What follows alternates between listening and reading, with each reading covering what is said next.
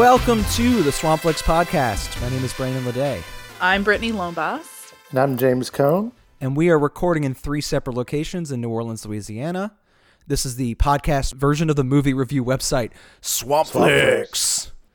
and there's a lot to celebrate today. It is our five year anniversary of this podcast, uh, six years of the website. And also, we are going to count down our favorite movies of 2020. I think the first episode we did back in 2016 was James and I doing the best movies of 2015.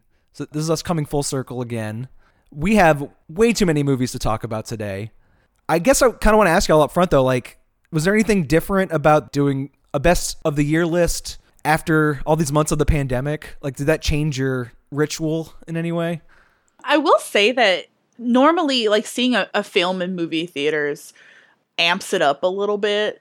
So it was, I don't know, like I found like this year, nothing really jumped at me 120%. And it was kind of very difficult for me to like compare all the films that I've seen. And I think that just has to do with like how my mentality was maybe during the pandemic, where I'm like, what am I super excited about? And what am I more super excited about? It wasn't like as clear cut. Yeah, I, I agree with Britnee 100%. Like, I feel like my top two or three I was really enthusiastic about, and then everything else, I don't want to say they were interchangeable, but I wasn't as high on them as the few in the very top.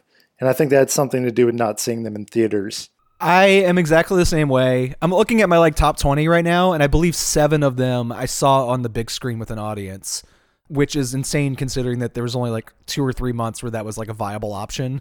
Um, so yeah, I think we're all hurting a little bit just from lacking that communal experience and lacking just the immersion in watching a film where you can't touch your phone, you're surrounded by the audio, it's dark, you know, like you're just like inside of the picture.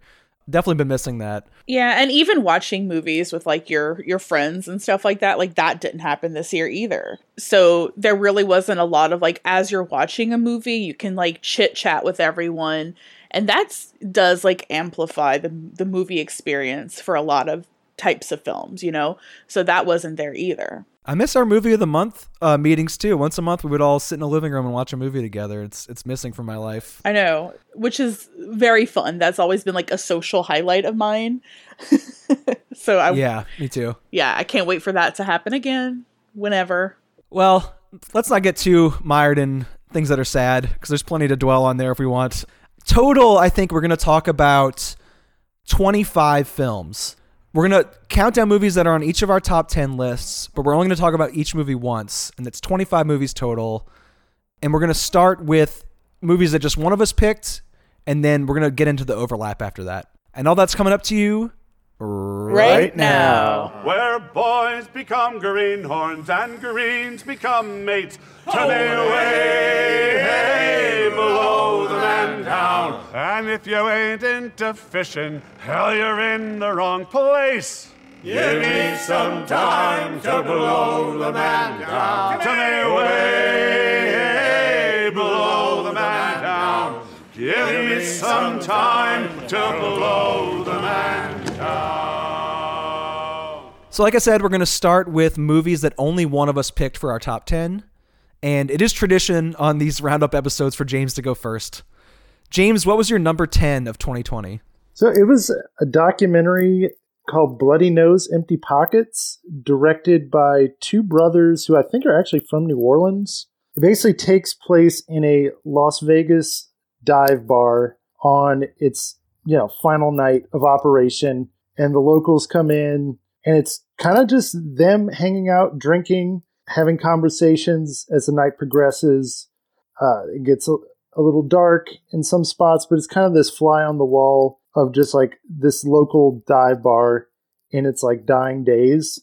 I don't know if anyone else has seen this but there's some very interesting context to be talked about that I don't know if I should get into unless y'all have seen it because I don't want to like take anything away from the picture, but I feel like it's very important. Well, from what I've heard, it's like half documentary and like somewhat scripted, right? It's like playing around with what's truth, but that's all I know about it really. So, I mean, that's the gist of it is like it's presented as this like dive bar in Vegas when really these guys are from New Orleans. They wanted to set it in Vegas, but they actually ended up shooting it in New Orleans at a dive bar on the West Bank.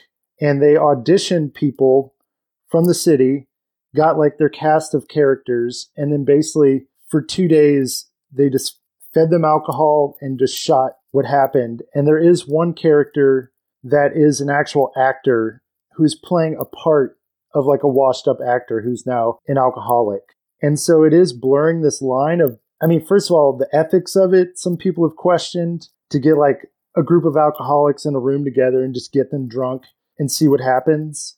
You can kind of question that. And also presenting itself as this like Las Vegas dive bar where these people know each other intimately when it's really just people that have only known each other for two days. So th- there's been a lot of conversation about that.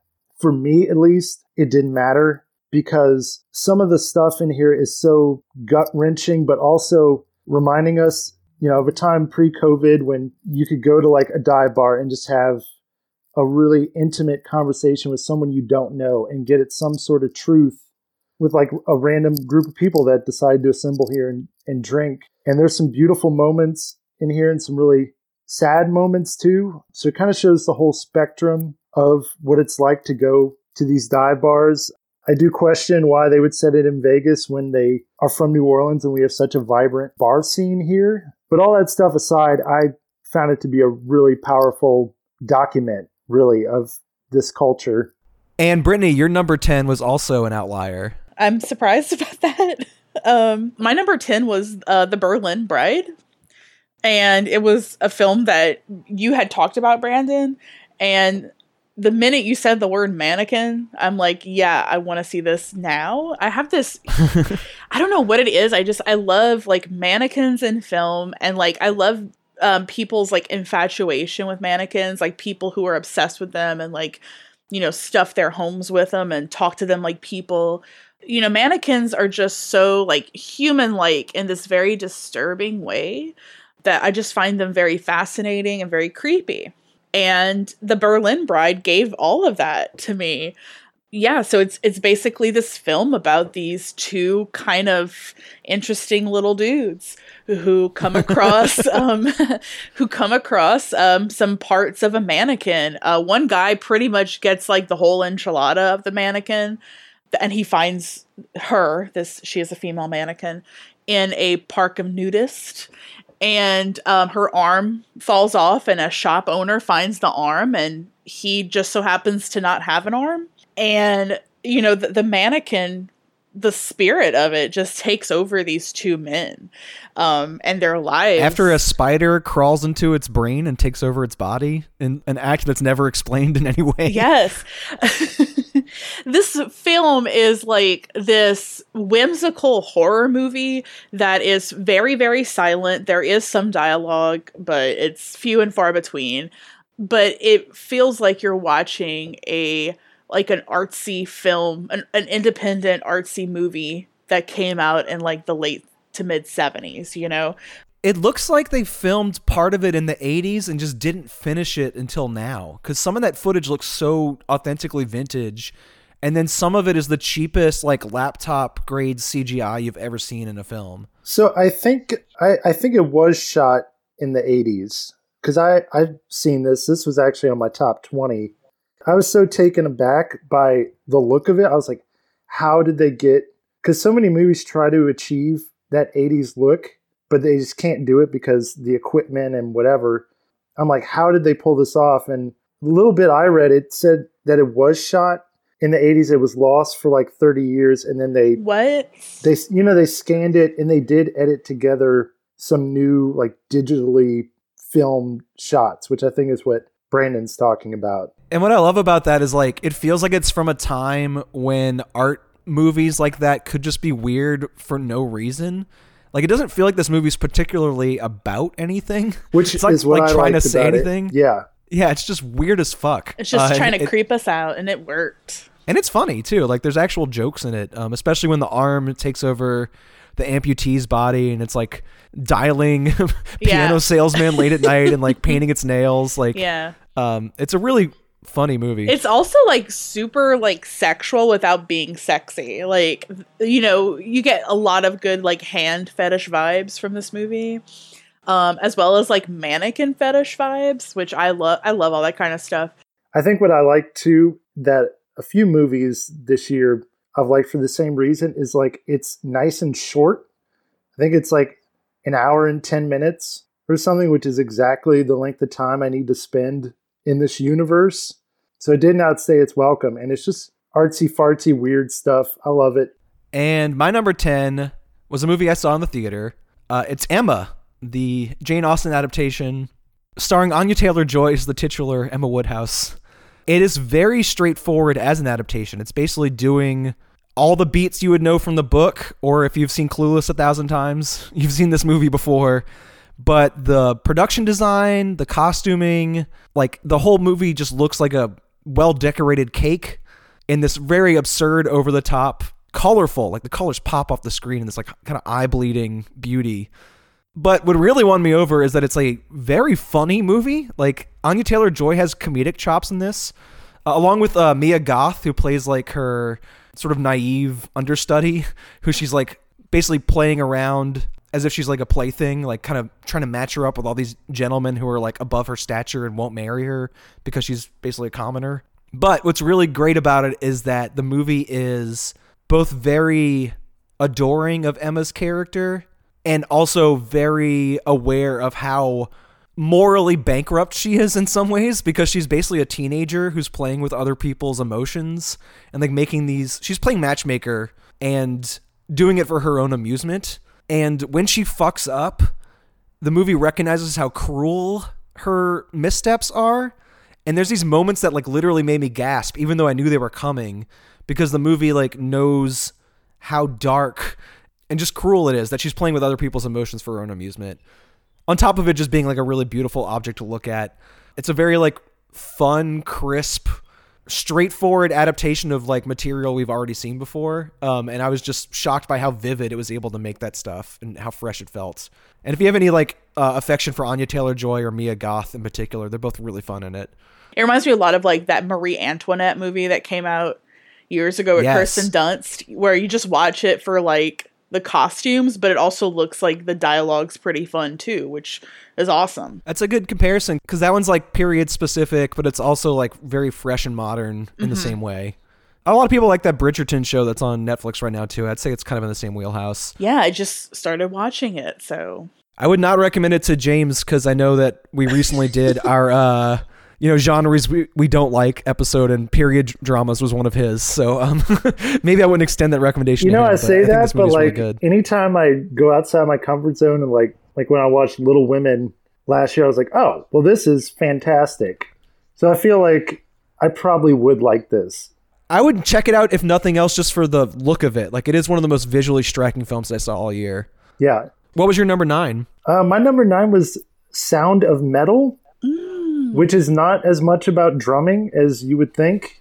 When I, I so it's basically about a heavy metal drummer who finds he starts hearing this like loud ringing, and then he goes to a doctor and he finds out like he will be deaf in a very short amount of time, and he is also someone that is struggling with like addiction, and he's about to lose his like music life um, and he's convinced to go to basically a rehab center for for deaf people.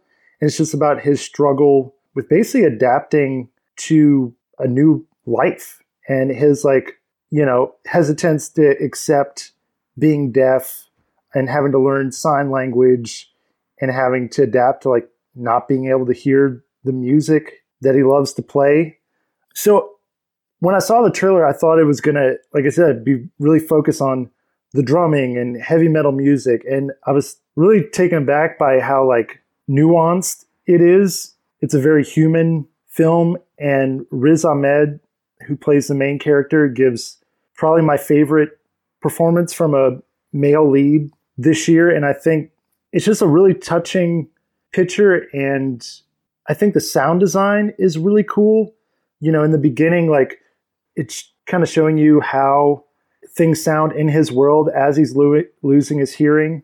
And it seems pretty true to life, like what that experience is like.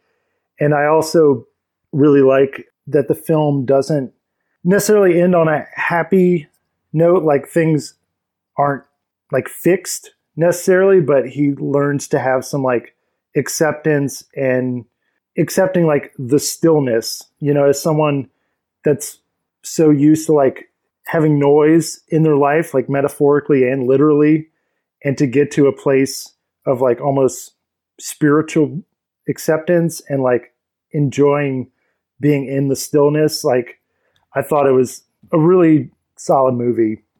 What about you, Britnee? What's your number nine? So my number nine is the movie Relic, um, and I, I think I talked I talked about it to you guys a while back whenever we were doing some episode together. It was one of my like you know what what have I been watching lately movies. But yeah, it's basically a really good like emotional horror film done in the style of Hereditary where, you know, elements of horror are used to describe or you know serve as like a metaphor of like dementia you know it's about just this family in australia who um have you know there's a, a, the grandmother of the family she's like consumed by this like growing black mold in both the family home and on her body as well and it just starts to kind of take over the house and the grandmother and then weird stuff starts to happen and it's like there's this family demon that's causing it and it's it's just really good. I liked it a lot. Like we all know, like Hereditary is probably one of my favorite films ever, and I love that this film kind of went in that style because there's not a lot of you know horror movies that go that in that direction, and the performances by everybody in this movie is pretty amazing. You know, it's basically these three women. It's you know the grandmother, her daughter, and her granddaughter. You know, and they're all kind of living with each other and kind of coming to terms with this, you know, family curse of dementia and how it's probably eventually going to like get all of them. So yeah, that's it. That's Relic. Yes, I think I was scared to watch this because of the dementia angle, which, you know, is something that's in our family and just dementia horror movies just like scare the crap out of me. But yeah. I, I will definitely come around to checking this out one day. Well, uh, my number nine is a Netflix original, and it is a movie that we've already done a podcast episode on. Uh, Boomer and I talked about it on a Lagniappe episode. It's called Horse Girl.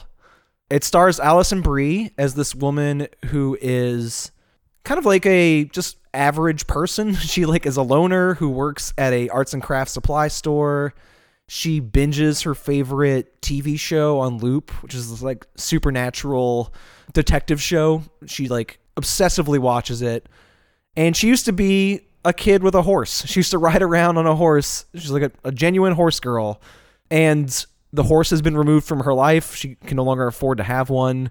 All of her family connections have gone away, mostly because there is a history of mental illness in her family.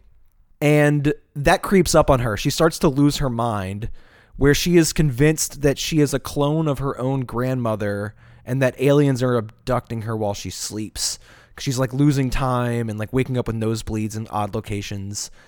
And the movie works on two levels. Like, on one level, it is a woman on the verge film where she gives her all in this like mental breakdown performance. It reminds me a lot of like Elisabeth Moss's movies, like, you know, Queen of Earth and Invisible Man and stuff like that, where you just like watch this person like completely unravel.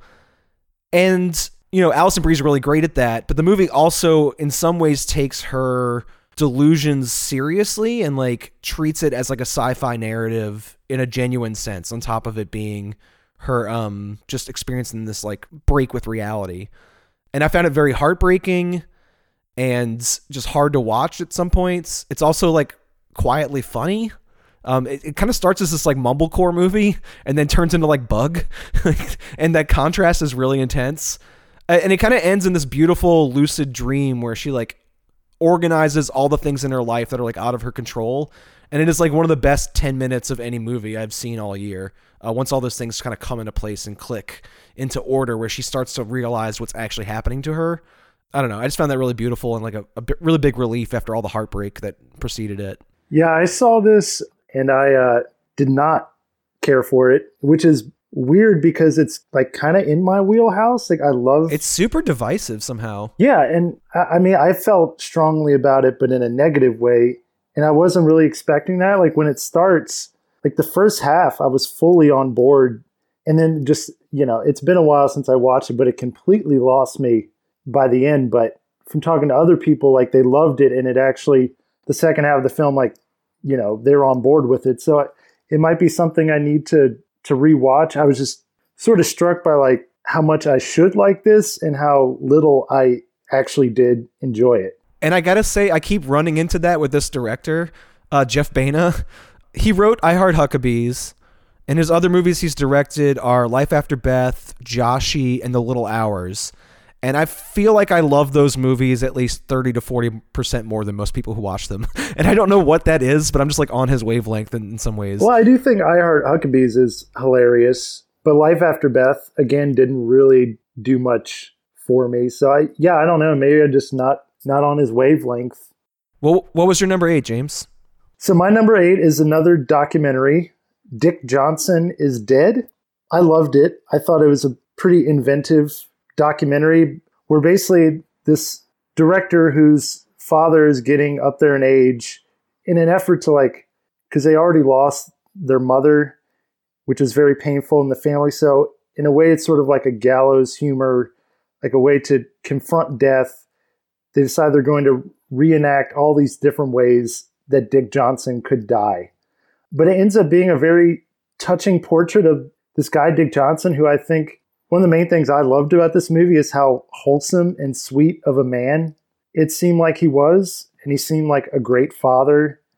And the scene in particular where they actually reenact or enact his funeral, you know, he's lying in the coffin, they have all his friends and family around, and one of his best friends like starts breaking down, even though he knows Dick Johnson is still alive, but he knows that one day this will play out but I, I just thought it was like really sweet, touching, and I think if more people were able to confront death with humor in the way that the filmmaker and her dad does in this picture, like the world would be a lot better off.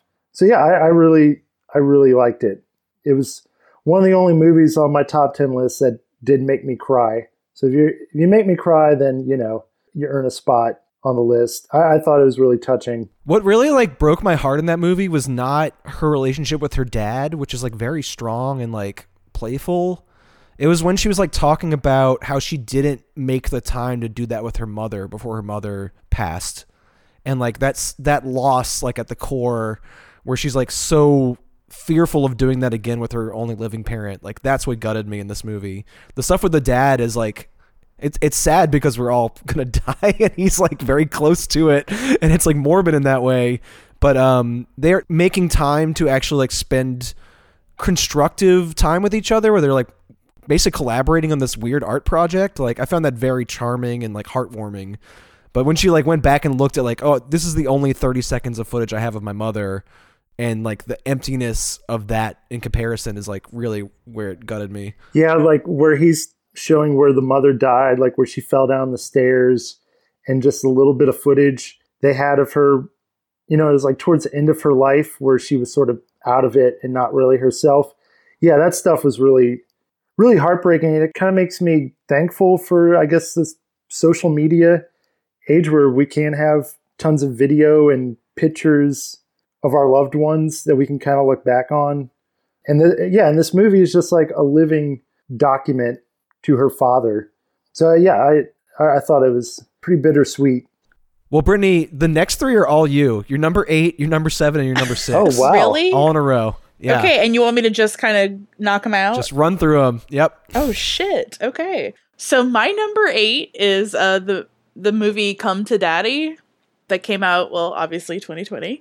Um and it stars Elijah Wood as this very obnoxiously funny man child um who's like super Hipster. spoiled. Yeah, hipster kid that, you know, has like all his like cool high-tech stuff and is just very empty inside. And he's like trying to like find and rekindle this relationship with the father he never really knew. So he seeks him out and f- goes to this like remote like coastal cabin and there's a man that answers the door and he assumes that this is his father um because he doesn't yeah he doesn't really know him that well. And turns out that this man who is his quote unquote father is like a super huge like asshole. And it turns out that it's not his dad. I don't know how much many more twists you want to reveal after that because the movie gets fucking weird after it that. gets so weird. I know like i'm trying to like ex- basically like he finds out where his dad is and that's not his real father. And it's like you said like there's a tons of twists and turns but the big reason why i love this movie so much and a big reason as to why it's my number eight is because of that. Like literally until the very like last two minutes there's just constant like surprises that pop up and i love that. I love that quality in a movie where it just keeps you like guessing and you never really trust what's happening. There's always something that's gonna like engage you a little more.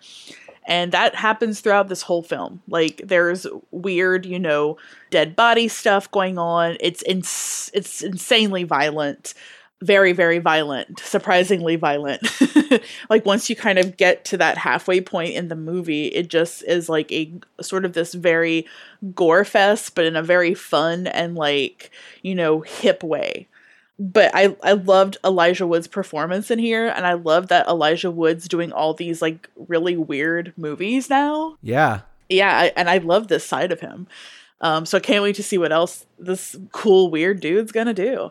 Um, but I yeah, I loved it. It's insanely entertaining. I watched it a couple of times because it was just so much fun. Like it's a fun watch. It's hilarious and there's a lot of mystery to it, which is also a good thing. Um, so yeah, have you have you guys seen this? I think Brandon, you've seen it for sure, right? Yeah, I saw it at Overlook Film Festival in 2019, and Elijah Wood was there. I accidentally trailed him to the theater because he was like walking down Decatur ahead of me. What? These really cute little overalls. I just felt like I was kind of stalking him. It was a great. It was a great experience to watch with a crowd because it's so like, like you said, twisty to the point where like people gasp at like what happens. So like in a mm-hmm. packed theater, that was a lot of fun.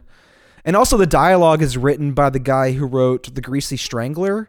And it's got the same kind of like ugly repetition of The Greasy Strangler where like the guy who answers the door he like calls his son a rat fucker. Okay, that's that's a lot. But then he says it's because you stuff rats up your cunt.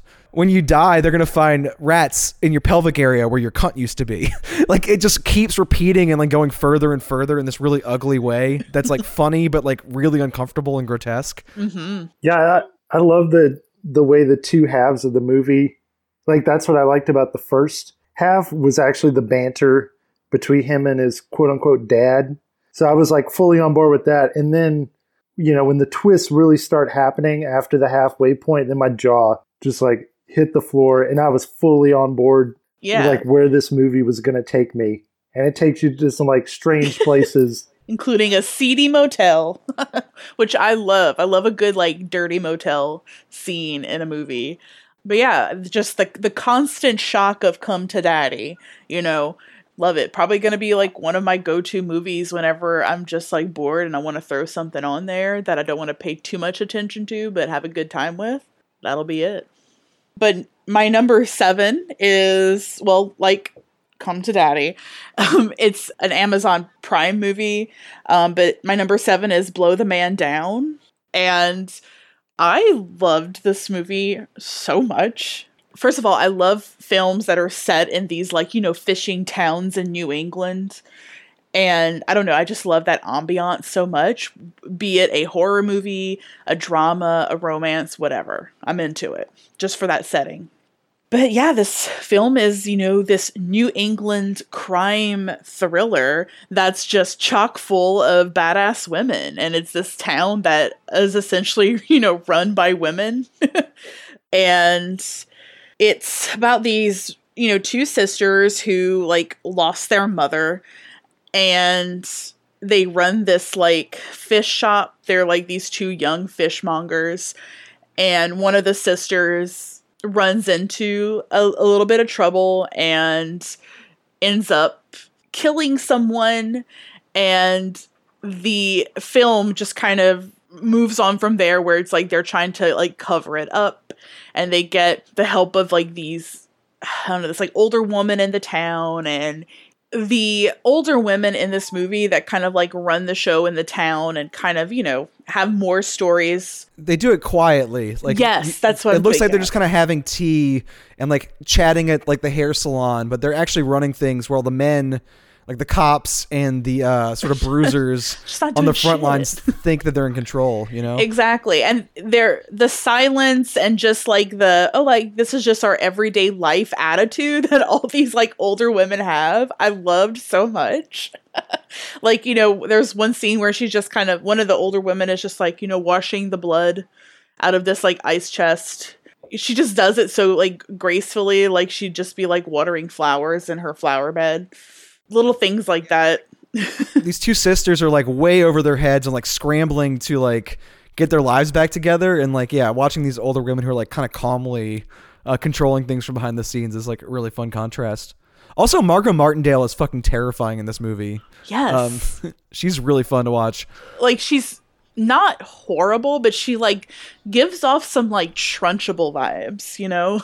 like she's she has that like very intense energy coming from her. Um but yeah, I I really like this. It's a like a very very good traditional like crime thriller with the female front twist. Loved it. and a lot of great sea shanties that uh, break up the chapters Yes. a lot of like fishermen singing these like kind of blow the mountain sea songs down. Yeah. yeah fantastic it smells like fish too. Like you know how you sometimes you could smell a movie where I'm like, God, it just you can feel it. It's just like they're just freezing constantly. There's ice everywhere and just like raw fish. So um, I love that.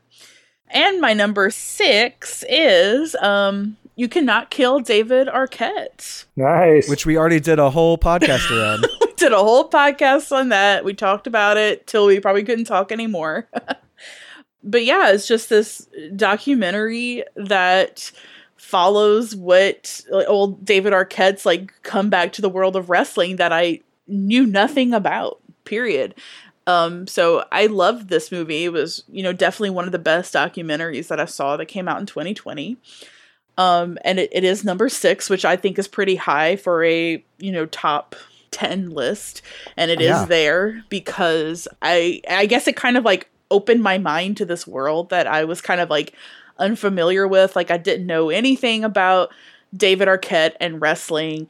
And it did a good job of like educating me and like really getting me interested in wrestling again and like kind of poking around a little bit. And it got me interested in like David Arquette as a person as well. Like, you know, I always just knew him as being like, you know, these like goofy side, this goofy side character in like comedies from like the mid 90s.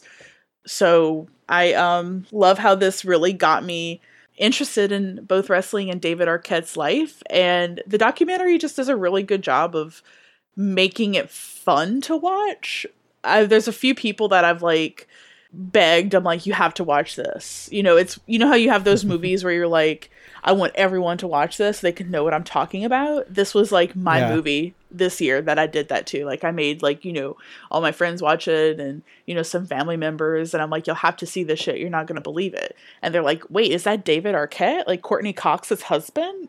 and I'm like, yes, like, did you know this? I'm blown away. what I really appreciated about it, um, and we talked about this on the podcast, but uh, I was kind of after rewatching it, sort of it sits in the same area as like the Bloody Nose, Empty Pockets, where it's playing around a little bit with, you know, is it staged? How much of this is real? And I, I think like we're seeing a lot more of those kind of documentaries that are in this like gray area where it's not straightforward 100% this is what happened i do think david arquette is like working us a little bit in this which is perfect for wrestling but i think we're seeing more documentaries like that and i find them like kind of fascinating because it is it does feel more like like wrestling itself blurring the lines between you know reality and fiction you know some people get they feel like a documentary has to be a straightforward 100% this is real, but I, I, I don't really think that that's where we're at right now. If I had to compare it to anything on that front, um, it reminded me a lot of I'm from Hollywood, the Andy Kaufman wrestling Yeah. movie, uh, where like the movie is definitely documenting something that happened. Like David Arquette did these shows. He like pushed himself to the brink and nearly died trying to please wrestling fans. Uh, the same way that Andy Kaufman went on the Southern wrestling circuit and fought Jerry Lawler in front of like thousands of people. But like you said, it's also a work where like the movie itself is a wrestling angle. It is like a 10 month build up and like tells a story in the ring, like deliberately fictional story, the same way that like a real life soap opera wrestling angle would tell a story. Um, so it's doing a little bit of both. It's a real thing that happened, and it's also like constructing a narrative around that truth, which is just pure pro wrestling storytelling. And yeah, I really loved it for that. Yeah it it helped me connect you know wrestling to like my obsession with like reality tv Oh, so it yeah it was just a, a mind-blowing month for me after i watched that it, it took over my world a little bit Well, let's give Britnee a break for a little bit. Uh, James, what was your number five? Uh, so my number five was Black Bear. This is a very strange movie, and it's going to be hard for me to describe because I, I really don't want to spoil anything, and it's pretty clear like two halves of a whole. So I'll kind of just tell you what happens in the first half without spoiling the second, because that is sort of the fun in watching this is not knowing where the hell this thing is going. So Aubrey Plaza plays this like director who is looking, you know, forward to her next project and she decides to go to this like kind of isolated cabin in the mountains to just kind of do some brainstorming, figure out what she wants to do and the host of the place she's staying and his wife, there's like this eerie tension going on between the three of them. It's sort of like a love triangle in the making. It's very uh, Who's Afraid of Virginia Woolf. Right.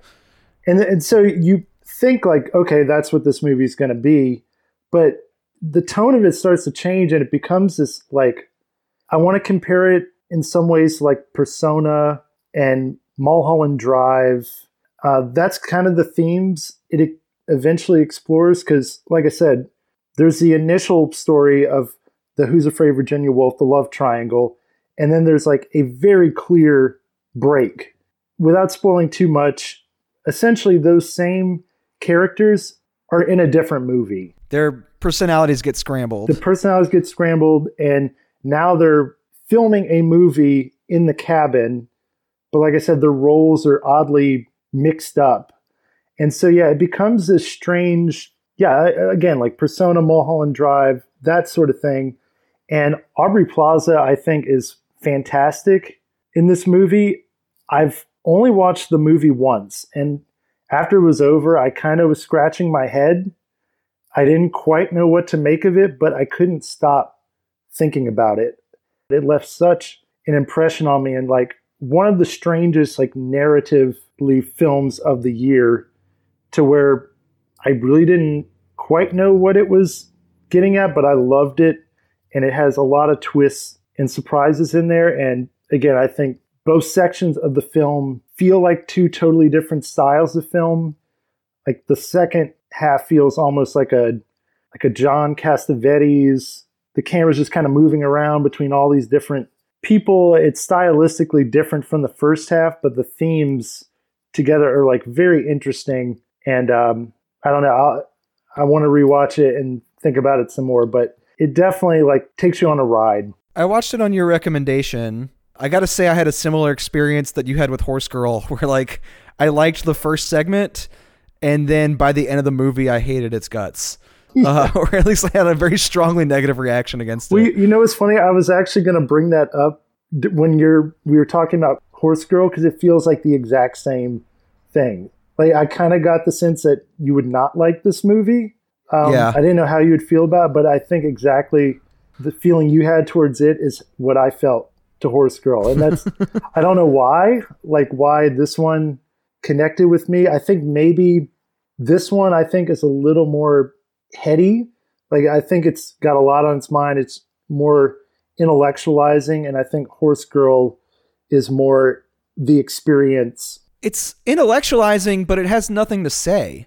Like uh, the, the genre I would put it in is like writer's block thrillers, like uh, kind of those like Charlie Kaufman movies where it's like movies about writers or artists who can't get past a creative block and like the longer they stall, the worse the conflicts in their life get. So it's like kind of meta in that way. It's obviously about like a filmmaker's relationships with their friends or with their lovers. They're kind of frustrated with that and frustrated with their own art. That's like a unifying theme between the two segments, but the segments themselves are like so out of whack. The first one, the Virginia Woolf segment, is like maybe a third or less of the film. Yeah. And then the second one is so dominant and so lengthy and just not as interesting to me as where it started. And I, I think maybe with a third segment sort of balancing it all out, I would have felt less like this was an unfinished work, but it feels like half of an idea to me. Like it's like underbaked. And the movie even comments on that. Like in the first segment where Aubrey Plaza is playing a filmmaker and she's like, I'm making a movie, but I don't know what I want to say with it. The other character's like, well, how can you make something if you have nothing to say? And I, that that just kind of stuck with me the longer the film went on. I was like, this is just treading water, and the performances are really good, but they're not in service of anything concrete or useful to me. I, I kind of see where you're coming from, but I and it, you know I did not like the Charlie Kaufman movie that came out this year. I'm thinking of ending things. Me was neither. not a fan. It was too meta for me, and this is like in a strange way, like maybe even more meta. Like the movie does feel like um, a manifestation of writer's block. We're like. You have these characters in the beginning. You think you have a good story. You realize the story is not that good. So you take those same characters and you mix them around in a different conflict, but it's still not satisfying. And at the end, you still are kind of where you started. And I could understand why that is like very frustrating. I will agree that I think a third segment could have really brought everything together in a more perfect way. I mean, it, it is like extremely messy. And like I said, I totally get every criticism that this has got, but I don't know why it just like I was engaged with it, and I think it's because of Aubrey Plaza's performance. Yeah, she's really good. I mean, she, she's always very good. I, I always want more for her, so I'm glad that gave her something to chew on. Kind of like we were saying with Horse Girl with uh, Alison Brie in that film. Like Aubrey Plaza gets to have a full Elisabeth Moss level breakdown in the back half of this movie, and it's really fun to watch. So my number five is a movie that we've already done on the podcast. And I think when we talked about it, there wasn't much to say, so maybe I could do this pretty quickly. It's called Birds of Prey. It is a corporate superhero movie, which is not something that usually winds up on our list like this, but it's so good. And at rewatching it, I thought maybe the theater experience was what made it so fun and colorful and vivid to me. But I, I can't help but be impressed by how this reinvigorates the superhero genre for me. I have not liked a superhero movie this much since the 90s, since like super horny Batman movies from my childhood. and it just is Margot Robbie wearing every color under the rainbow in like glittery outfits and busting men's kneecaps and firing glitter cannons and acting like a hyper violent Bugs Bunny and yucking it up across the screen. Yeah, if you have any like kind of aversion to the superhero genre, and you like the kind of movies we talk about on the show, this one really worked for me. It's super feminine and it's super violent and just like complete anarchy. Um, and I get giddy every time I think about it. Usually you watch those movies in the theater and like 10 minutes later it disappears from your mind like a vapor, but it stuck with me in a great way. Yeah, it's a blast, man. It's just a good time. Yeah. And the Harley Quinn cartoon on uh, HBO Max highly recommend that as well. I couldn't get enough of that character, and that show um, piled it on more and more candy, and I enjoyed every minute of it. Well, Britnee, uh, your number five is another movie that we did on the podcast recently. Uh, Boomer and I talked about it in a Lagniappe episode. Yes, and I listened, and I was very thrilled at the reaction that y'all had to it. but my number five is The Other Lamb. Um, so The Other Lamb kind of gives me that cult shit that I dig. You know, I love anything about a damn cult. I always find it fascinating. And it does it without being an over the top movie. Like it's a pretty quiet, simple film in the way that it's filmed, but it's so beautiful. I love the ambiance of the of the movie. The plot is pretty cool. essentially it's about a cult in the woods, um, a Jesus cult, a Jesus type cult with a male leader and all female members that he is obviously like abusing and controlling. And you know he's got a system to where he has wives and daughters and they're all coming from his seed. And he eventually promotes the daughters to wives and then makes more daughters. It's so sick. We cannot get past incest on this show. we can't. We can't. I, I, no i know. And I've you know, tried. and I was when I was making my list of like movie of the month choices for this year, I'm like, damn it, like I think a bunch of these are incest movies. Um So obviously, yes, an, an incest cult movie. Hello. Hello. But it, the movie is kind of through the eyes of this girl who's like on the cusp of becoming a wife from being a child. it's so sick but she's kind of starting to realize the bullshit of the cult she was essentially like born in. And you can kind of really feel her emotions. You know you can feel her kind of pulling away from this and really starting to think on her own and make her own decisions about you know her her dad. God. And it's, it's just beautifully filmed. It's you know it's in this woodsy area that i wish i knew the exact location of it Definitely seemed like Eastern Europe or something, right? yeah, exactly. It feels like you're in Romania, in the woods of Romania. Right.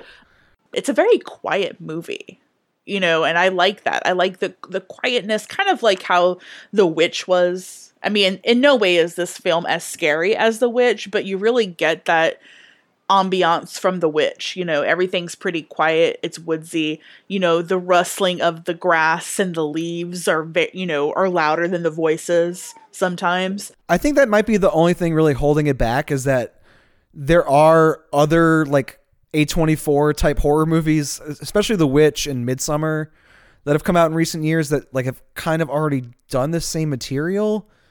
It doesn't hold it back. It doesn't make the movie any lesser, but it's like this is kind of familiar by now. But it is so gorgeous to look at, Yeah, and yeah. it is very impressively acted, and I, I really enjoyed it. Yeah, I think that's a you know I I love the episode that you and Boomer did, and I think y'all brought that up, or and it was spot on. Where it's like if you hadn't seen like The Witch or Midsommar and you watch this movie, like you probably would love it a million times more. But because like we've seen films like this already that are done on like a much larger budget, like you said, it doesn't make it like any less than what it is. But you you can't help but compare it to those bigger films. But the woman who filmed this movie is like kind of just starting out in the world of directing. So it's cool to see like that on such a small budget that this individual created this like masterpiece. Um so God knows what will happen in, you know, upcoming years with other films that she'll do. But yeah, I liked it a lot and I think a lot of the material out there, like the posters and stuff like that, it makes it look super creepy.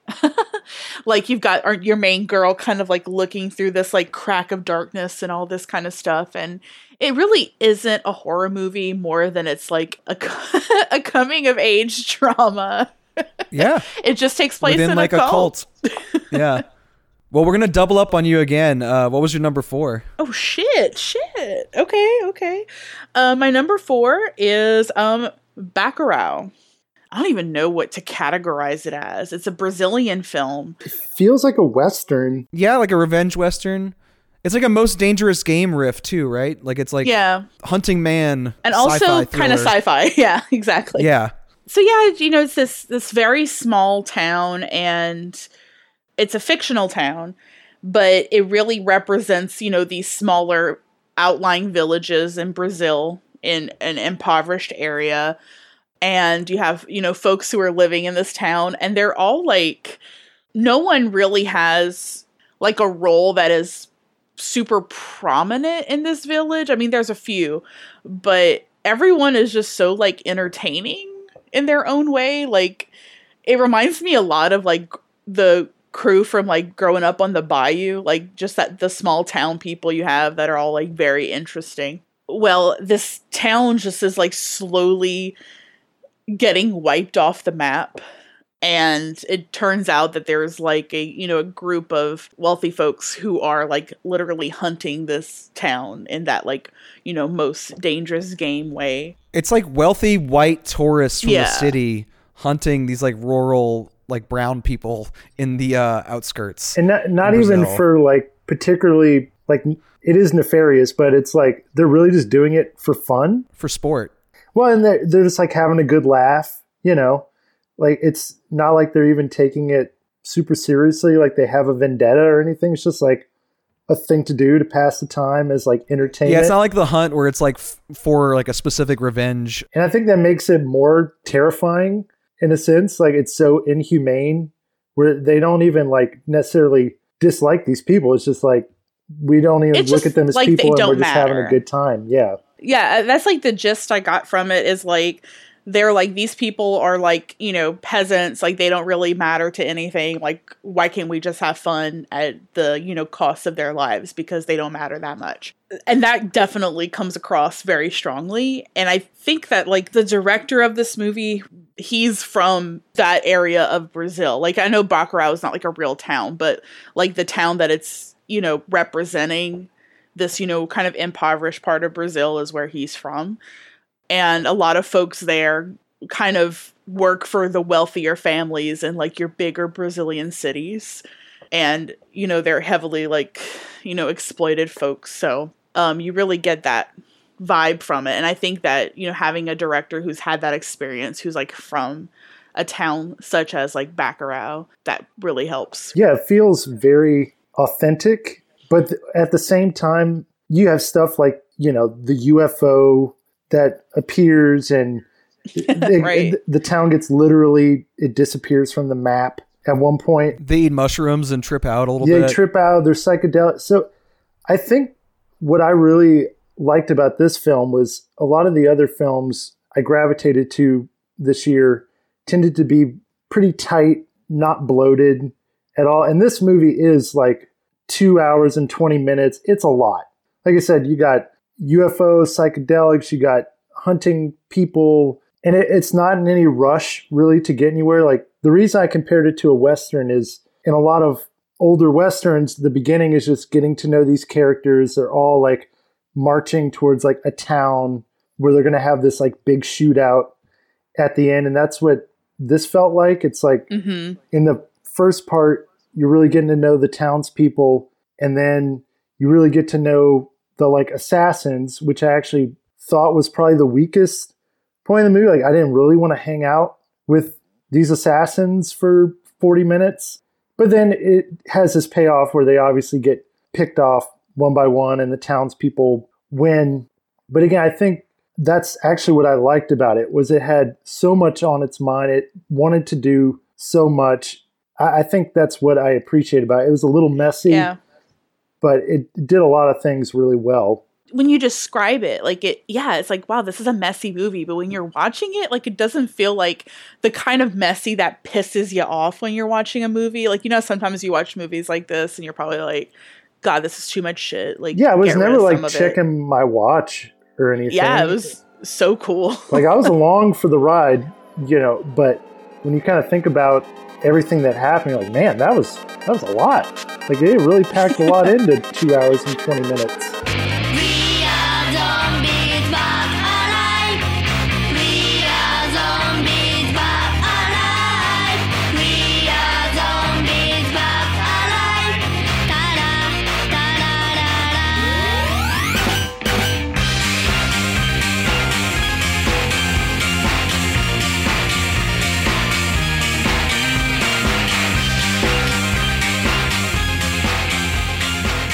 And for the movies that were on two of our lists, actually, it's just me and James had a few titles overlap. always left out always Yeah, Britnee's our like lone wolf this episode. James's number seven and my number six were Possessor, the uh, second film from Brandon Cronenberg, David Cronenberg's son. Uh, it is a sci-fi movie starring Andrea Riseborough and Christopher Abbott, who was also in Black Bear. Andrea Riseborough plays this assassin in like the near future who can hack into people's bodies and frame them for murders. So she's like assigned to kill people, but she does it while wearing someone else's skin suit. And over time, she starts to lose herself within her roles. Like she starts to like blur her identity with these people whose bodies she's hacking into. And this movie chronicles her taking over Christopher Abbott's body, and it's like the final straw. Her attachment to herself breaks. It's represented on screen in these like kind of video art psychedelic freakouts, also with this like hyper intense practical effects gore, where like her face is melting off of her body and um, as she's like losing herself, she loses her sense of morality too. So instead of just killing people the way she's assigned to do, she like revels in the gore of it. The kills get more and more gnarly, and it's not about an execution, it's about like just bathing in blood, more or less. Yeah, because she has the option to just kill them with a gun. And for a lot of these killings, it's like in the most brutal way possible. Like instead of just Yeah. shooting them, like why not just like totally destroyed, you know, stab them a bunch of times or you know whatever gruesome way she can come up with. So yeah, it's definitely her transforming into just a cold-blooded hit woman essentially. And the two things that like really stuck out to me about that about about the movie as a whole, like I really liked the kind of like future technophobic paranoia of it. Like it's very much about like Amazon and Facebook kind of like invading your privacy. Well, that that scene where he's watching people have sex and he has to like pick out what drapes they have in their apartment to put in an algorithm to sell people more drapes or whatever. It's just like that's the kind of shit that is going on right now. Yeah, he's like spying on people through their laptop screens and like through their like cell phone cameras. Um, and so like her hacking into people's bodies is only like a step ahead of that invasion of privacy. Um, I also just liked it a lot because Andrea Riseborough like loses herself in every role she's in. Like if you watch her in Mandy or Nancy or um, The Death of Stalin, you might not be able to tell that was all the same person. Like she's very like a chameleon in that way, kind of like that Peter Sellers thing where she like she doesn't have a personality. Um, she's like a blank slate. You're right about that because, like, when I watched Mandy and she was in it, everyone's like, "Yeah, you've probably seen her in blah blah blah," and I'm like, "I've never seen this woman before." When it works in this particular role too, because that is what is happening with her character too. Is like she's turning into all these different people and then has completely lost all sense of self. Yeah, and it, it felt like the movie was kind of built around that, even though Christopher Abbott is the character for a lot of the screen time, and like the two of them are basically fighting for possession of this body in this like gross psychedelic horror freak out way. So yeah, it was a very visually striking, upsetting body horror. Also like a technophobic thriller, which I always like, and just also like felt like a comment on Andrea Riseborough's like lack of a persona.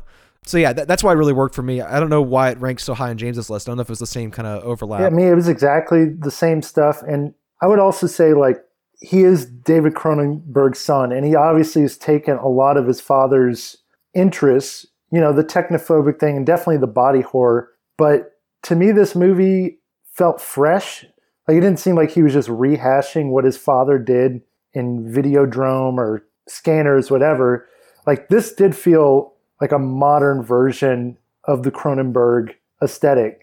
And so, like, I'm very interested to see the future work that he does because you know his David Cronenberg's gone on to do kind of these other weird, you know, he did like Cosmopolis and Maps of the Stars and these films about like Hollywood and privilege. He's gotten a little away from what he's known for, and it's interesting that his son has sort of taken the reins on that. And um, main reason I liked it, besides the thematic stuff, is like it's just gnarly as hell. Like the That's so violence is so violent, the melting of faces. Yeah, it's just psychedelic, and I also love the practical effects. Like definitely my kind of shit when it comes to this style of like sci-fi movie. So it's yeah, it ticked all the boxes for me. yeah, like James said, if you miss David Cronenberg making movies like Existenz or Videodrome, like this is the continuation of that idea. And I, I think it, it does enough to connect it to our modern Amazon sponsored hellscape uh, to like make it um, relevant and not just like a you know tracing paper copy of his dad's work. Um, it, has got a very like of the moment feel to the point where people are like vaping the entire movie and like someone uses the word cuckquean, which is like not a term that would have been around in the eighties. What? yeah, there's a lot of modern awesome. stuff in it. Okay. Also, James's number six and my number four uh, was this movie called The 20th Century. It sounds very boring on paper. It is a retelling of the 1899 Prime Minister campaign uh, for Canada. Um, Oh, and, you know, the winner of that election was the longest running Prime Minister in Canada. Doesn't this sound fascinating? Uh, this movie is like Oh gosh. it's not a historically accurate political film. It is a Guy Maddin type surrealist comedy. All the set design is this hand built German expressionist type, almost looks like cut and paste collage, but it's these like really absurd artificial dreamscapes that are like just wonderful to look at. And the comedy of it is this guy who won this election, I should have his name in front of me, but I don't, and I don't know much about Canadian history, so it's kind of weird that this movie ranks so high. Well, and this movie like plays so loose with history. Like I tried reading about because these are based off of actual people, but the way they behave really in this movie, it, it's very loose with facts and who these people actually were. It's more. I think it's more just like poking fun, and there's a lot of like Monty Python style humor Kids in the Hall type kids stuff. and all, yeah, and like poking fun at like like it's the most Canadian movie. Like it's just making fun of like Canadian nationalism. and the Prime Minister contest itself is like a series. It's almost like sketch comedy. It's a series of very Canadian contests. Clubbing baby seals. That part made me laugh so hard I couldn't breathe. Uh, or like politely confronting someone for cutting in front of you in line. Like, how do you do that passive aggressively? It's like a contest that gets you the prime ministership. cutting ribbons and the Yeah. what was it endurance tickling it's a, it's very it's very silly It's also one of the kinkiest movies of the year, which you would not expect, but this guy has a fetish for leather boots and for like dominatrix type, like domineering women, and wants to suppress that. And it like goes to great lengths to like deny his kink in public, um, so he can be like a professional politician.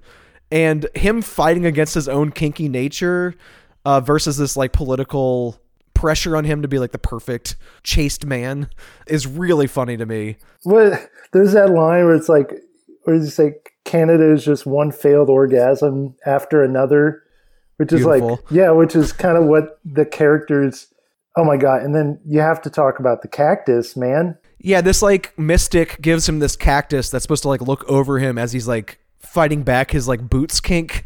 Um, and once he actually has a wet dream and gives into the kink, the cactus ejaculates everywhere and then rots in its own ejaculate. and it's like cream corn colored Chunky. it's chunky and disgusting. oh, my god, dude, this movie is This bonkers. And like, I only, I only watched it because I saw that you reviewed it pretty highly, Brandon. So I was like, you know, we're like, oh, let's check this out.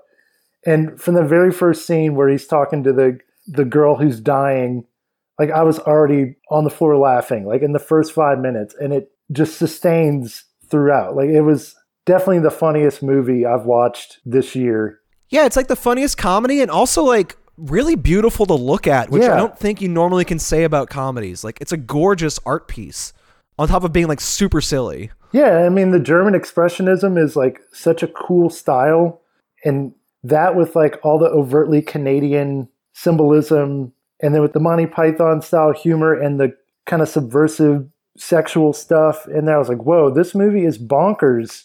I love it though. It really it was a blast. So the last of our overlap was actually my number eight and James's number four. Oh, Color Out of Space. You know, I actually thought that this was going to end up being the overall number 1 or 2. Well, shit, it's my it's number thirteen. Really? Oh, just outside the top ten. All right. Yeah, I mean, I liked it. I loved it. I'm feeling like I should have.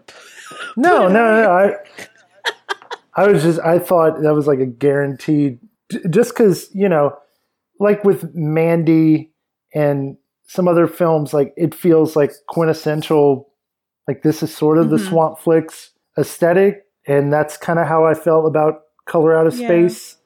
It it is, and you know what? I kind of maybe I overthought it, but I, I kept like it was high on my list, and as I kept thinking of other movies I saw, I was like, well, this one was a little more impactful on me, Yeah, and you know, it it just got a little lower and lower each time. I'll say it dropped down my list when I watched it a second time too. Like it was it was a little higher and you know, I prioritized some stuff like the 20th century where I was like, well, fewer people have seen this and it like means a lot to me personally. hmm And, you know, Color Out of Space also came out like in February or something like that. Like it was so long ago. Yeah, yeah. It's hard to hold on to that. yeah. I mean, I like. I think when I first saw it, besides the movie I ultimately picked for number one, it's the only other movie where I was like, oh man, this has got to be movie of the year. But yeah, then you know, as I caught up in some other stuff from 2020, it it did drop down, but it, you know, it dropped down to number four. I still believe that it is like a Swampflix style movie It is. It totally is. because it's it's weird and it's gross and it's it's trippy. We love our our body horror in Swamp Flick. So Yeah, it's it's uh Richard Stanley returning to the director's chair, adapting the H.P. Lovecraft story about a meteor that brings an evil color to the world and starts mutating the the family that's hanging around it. I mean, the two major things about this movie for me, unavoidable, Nick Cage's performance is just so fucking weird. yep. I'm sure a lot of people are sick of that kind of performance, that like highlight reel, like goofy, over the top caricature that he does. I'm not. I'm not tired of it yet either. I also love when he does that performance as a dad. He's in more dad roles now. You know what I mean? And just Oh, like a in Mom and Dad? Mom and dad. yeah, like a, psych- a psychotic Nicolas Cage dad. It's amazing. and I think what what saves it is the other thing I really liked about it too, where it's not just him losing his mind because you know this meteor is making everyone lose their mind. It's not like just him freaking out. Everybody's losing track of time and like going way over the top and like acting bizarrely. I mean, he is the biggest. You can't out overact him. Uh, he won't allow it. But I, I think the other thing that really works to ground that is this movie like felt like a very clear metaphor about like cancer just eating a family apart from the inside. yeah. yeah. It, it starts with this mother in recovery and like remission from her cancer, and they're like living on this alpaca farm uh, in isolation as like a homeopathic, like bringing her back to good health mentally and physically after her cancer battle. And what happens is that cancer spreads out from this meteor in, in the form of this color that distorts time and physicality.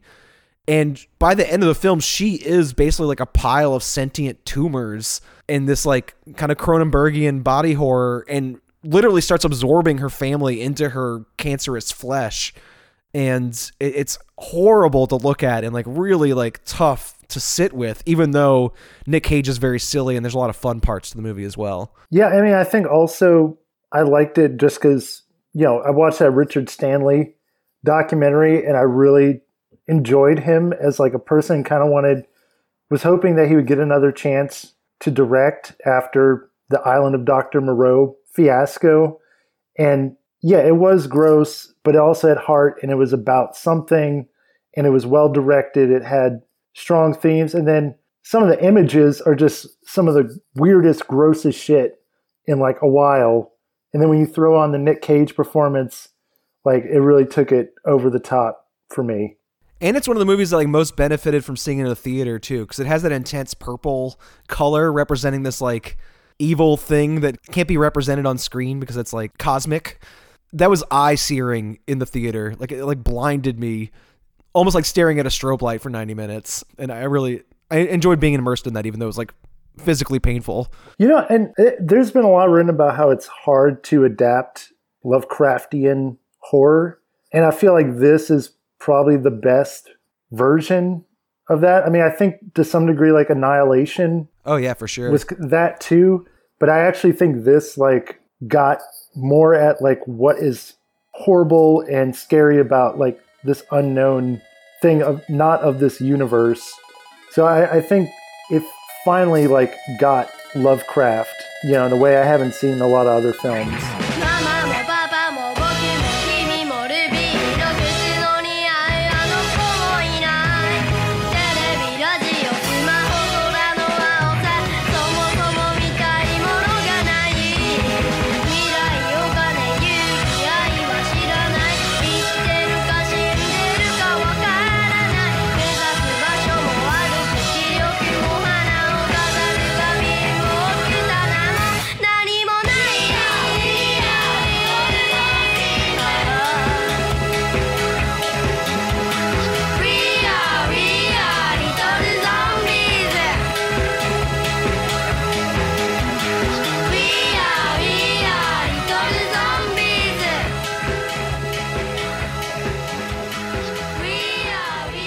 All right, back to movies that were only on one of our lists.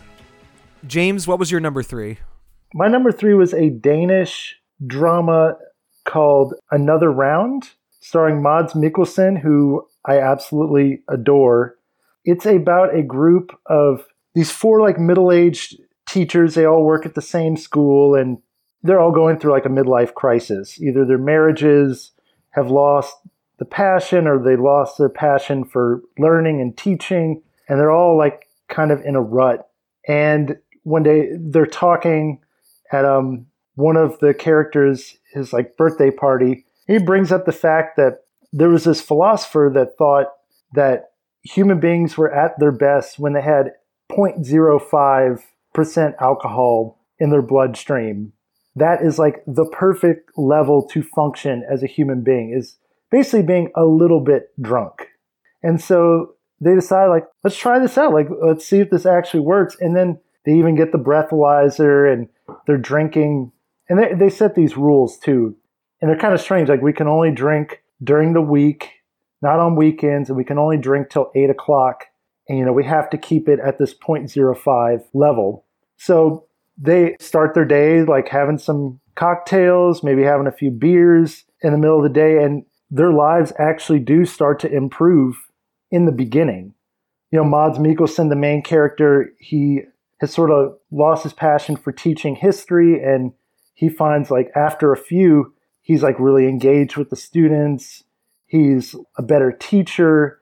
He's a more thoughtful husband a better friend. And so it like works for them in the beginning and then they decide to push it a little bit more. You know let's see how if we can get to like 0.1 alcohol level see what that does and essentially what you see is like these characters who all have different lives, who have different relationships with alcohol, and how this upping the ante affects each one of them in different ways.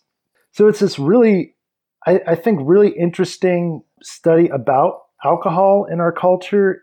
And I feel like a lot of movies, it's either like the hangover thing where like, oh, alcohol's crazy fun time and ooh, that was wild.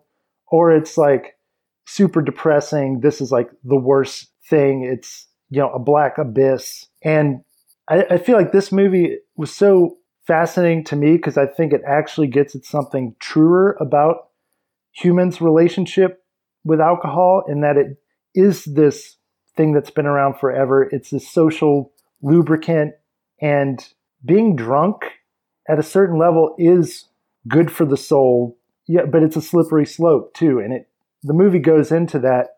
And all this culminates in my favorite scene of the year. The last five minutes of this movie are pure ecstasy, where after Mads Mikkelsen, after kind of going down the dark road, and he decides to cut back on the drinking, and they're at their students' graduation, and the students are all getting drunk, and he decides, like, all right, one more time, I'm going to do it. And he starts dancing, like doing like beautiful, like ballet style dancing drunk off his ass, and it's the most like ecstatic, life affirming scene I've seen all year, and really encapsulate what the whole movie is about. Is like there's a reason we have this like relationship with alcohol that isn't going away, and there is some like good to it that no one really wants to talk about. And I, I just it like performances were great, interesting story that I haven't really seen told before. And um, like I said, last five minutes, my favorite five minutes of any movie this year. So yeah, my number three is a documentary. Check us out with all of our documentaries this year. Um, it's The Painter and the Thief. I watched it again recently when I was like doing my list, and it just kept creeping up higher and higher. And I think it really hit me hard just because of the year that 2020 was. That this was kind of like uh I did a lot of like self reflecting when watching this movie. Basically, it's about a, a real life event where this woman in the art world, you know, when we think of the art world, you know, of course, you know, artists tend to, you know, kind of live in this artist lifestyle, but it's kind of more on like the upper class end, right? People that buy art, things like that. And I mean, her, this woman's paintings run for like, you know, what, 20 grand uh, around that and up, like, you know, high value art. and her paintings get stolen. So you have, you know, the thief. So you have, you know, your painter, this person living in that world, and you have the thief who's like, you know, he's, you know, addicted to drugs. He's a thief, steals, kind of always in trouble. And their two worlds meld together, and he becomes a muse for this artist that he stole from. And it's just it felt it's like a good feeling movie even though you watch like the their both of their kind of demons come out throughout this documentary. There's a lot of like internal struggles that they go through that you really see through you know the way that this is filmed you know you have the painter who's telling you the story of the thief and you have the thief who's telling you the story of the painter. So there's a lot of you know duplicate scenes but it's through the lens of each individual and how they see that other person. I love that kind of stuff. So it's it's good. It's a very like emotional movie though but it does have like a sort of happy-ish ending where you know everyone they they both help each other kind of grow. It's like a therapeutic ending. It's very therapeutic, right? And it, I don't know, like I always f- am fascinated at these stories where someone does something so horrible to a person and that person like forgives them and they kind of just move on with their life. Like I just find that to be so powerful. And watching this, I mean, I- have gotten robbed, you know, I've gotten my car broken into and stuff like that. And I just remember, like, in those moments, you think, like, I don't know, at least I did. I have, like, you know, sometimes I have, like, anger issues and I'm like, wow, I'm gonna kill this person. you know, like, I get so mad. But then, like, when you kind of step back and look at it and is like, well, what about that person? They're still an individual. Like you have to look at them that way. And I think like seeing how this woman, this painter, like kind of really describes it. Like she could have gotten so pissed off at this person, and she of course was upset that this, you know, painting that she that was worth so much money that she dedicated her time and put her soul into was just like stolen and lost. You would think that would piss her off and just want to be like, yeah, fuck that dude, put him in jail. And she kind of doesn't go that route and kind of looks at him as like an individual and is more interested in like him as a person and like what made him do it and you know i don't know. I just i found that to be really nice and it helps me really think you know like if something like that were to happen to me again i probably wouldn't get as angry if i am robbed or whatever She does have a hard time letting it go, even after they become friends. Like she can't stop asking, "Like, are you She's like, sure? "But where you is don't it?" know what happened to that painting?" right right which makes sense you know i mean it's her painting and everything but yeah, Yeah. like it was a good story of like two people like two realistic people who i follow on instagram now because i'm very interested in their lives yeah, I, I know James was talking earlier about how like with uh, Dick Johnson is dead and uh, you cannot kill David Arquette. Like those movies are blurring reality and fiction and like playing with the form of what a documentary is. And I don't think this one does that as much.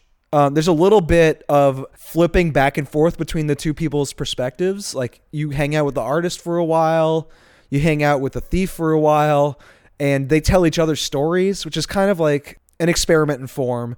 But for the most part, the movie's just like a really odd story that's told like straightforward.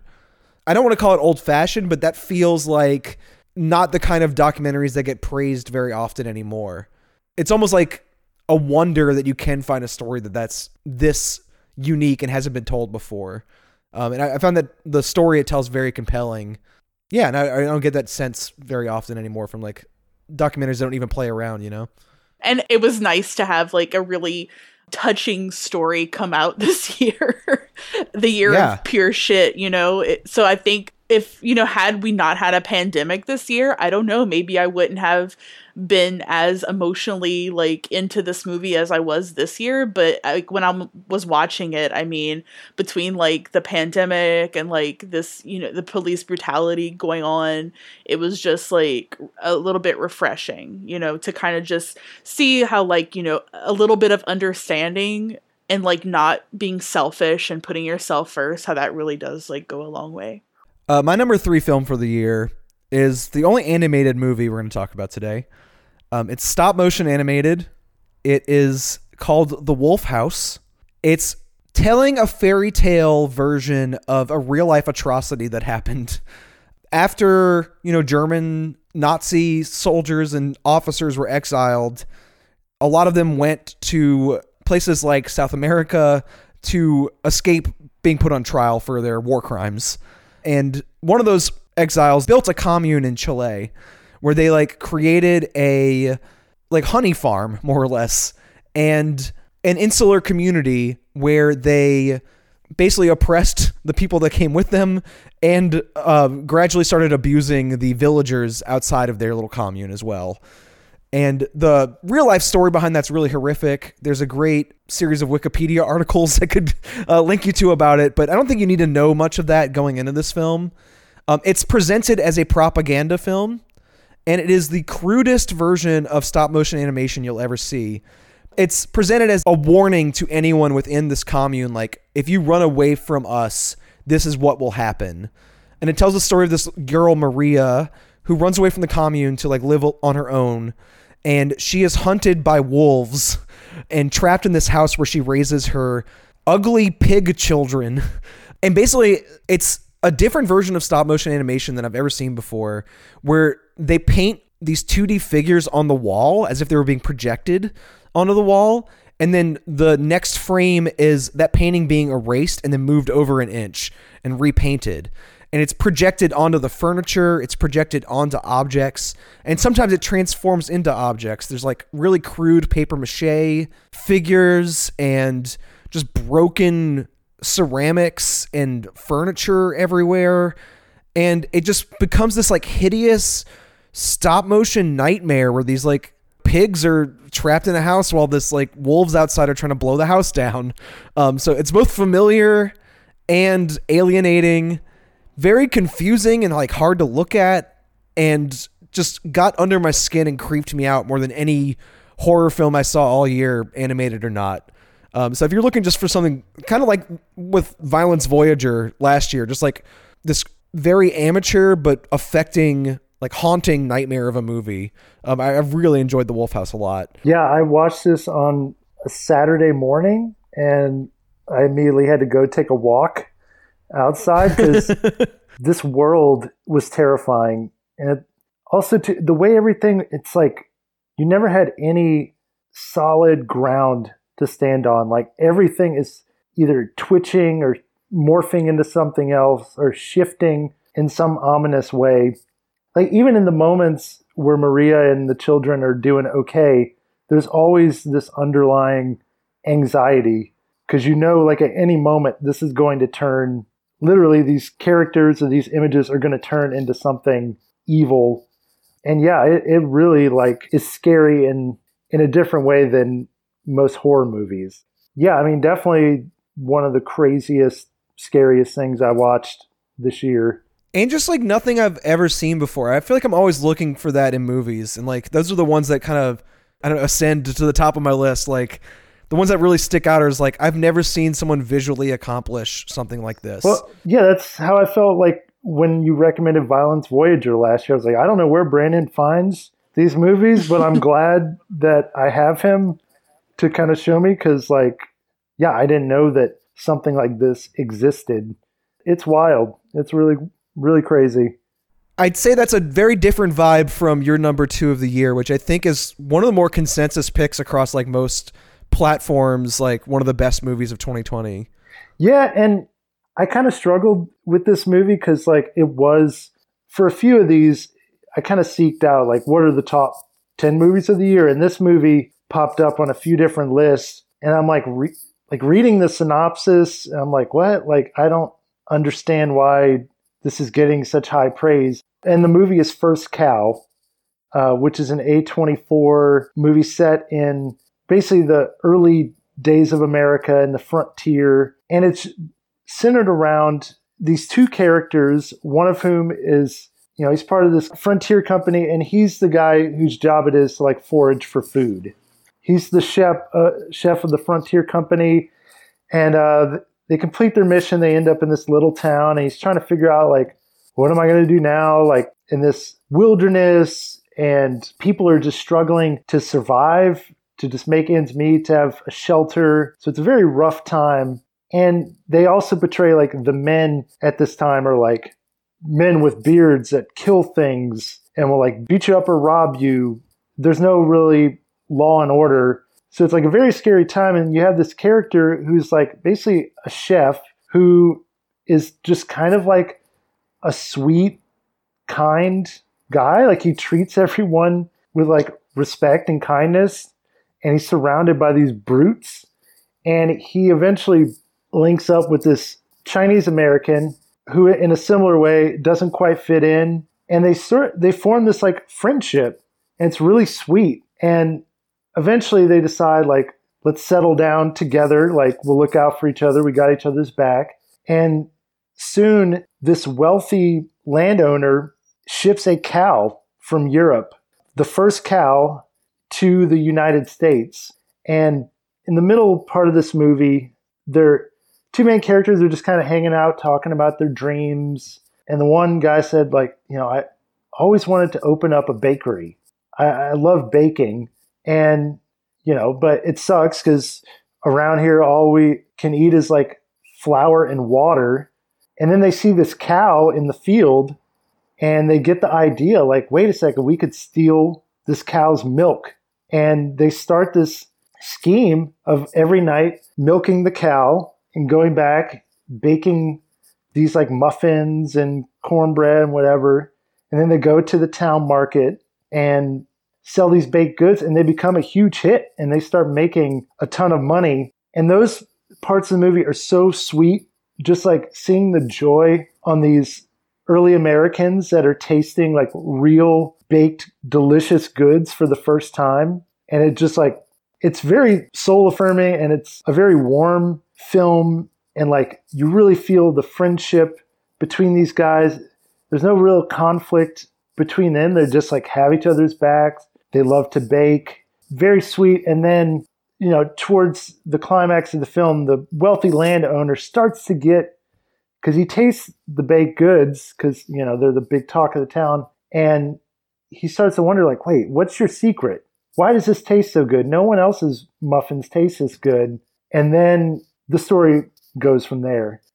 I was not expecting to like this movie as much as I did, but I thought it was so refreshing in how like it took its time. It was sweet. It was about male friendship and like yeah, there's women in the movie, but they're kind of on the periphery. It's just like about these two guys having each other's back, the joy of like cooking and baking, you know, in this time where the world was so rough, like these guys just have the tightest bond. And it's got this beautiful like Americana soundtrack. And it's just like the sweetest, most pleasant, gentle movie I've seen of the year. And I felt like so much other stuff on my list whether it's Color Out of Space or Possessor, you know, pretty dark stuff. And I kept coming back to this one. It was just like comfort food and made me feel good. And that's why I had to put it at number two. My number two is the movie Swallow. So the film is about this woman. Uh, yeah, her name is Hunter. I'll always remember that because I'm like, what a cool name, and it goes really well with like her look. I don't know, she looks like a hunter.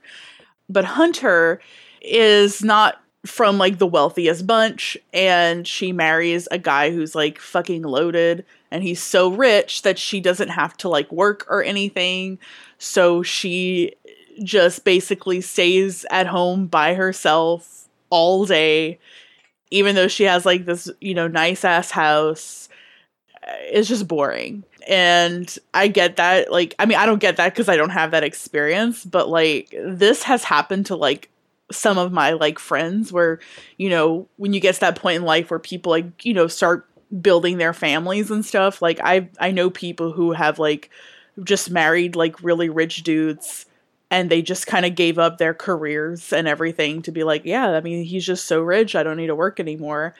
And then they move into these huge houses with like white walls and like white floors and white sofas and i'm just like god i want you to just fucking fart on everything and disturb this like cleanliness. It freaks me out.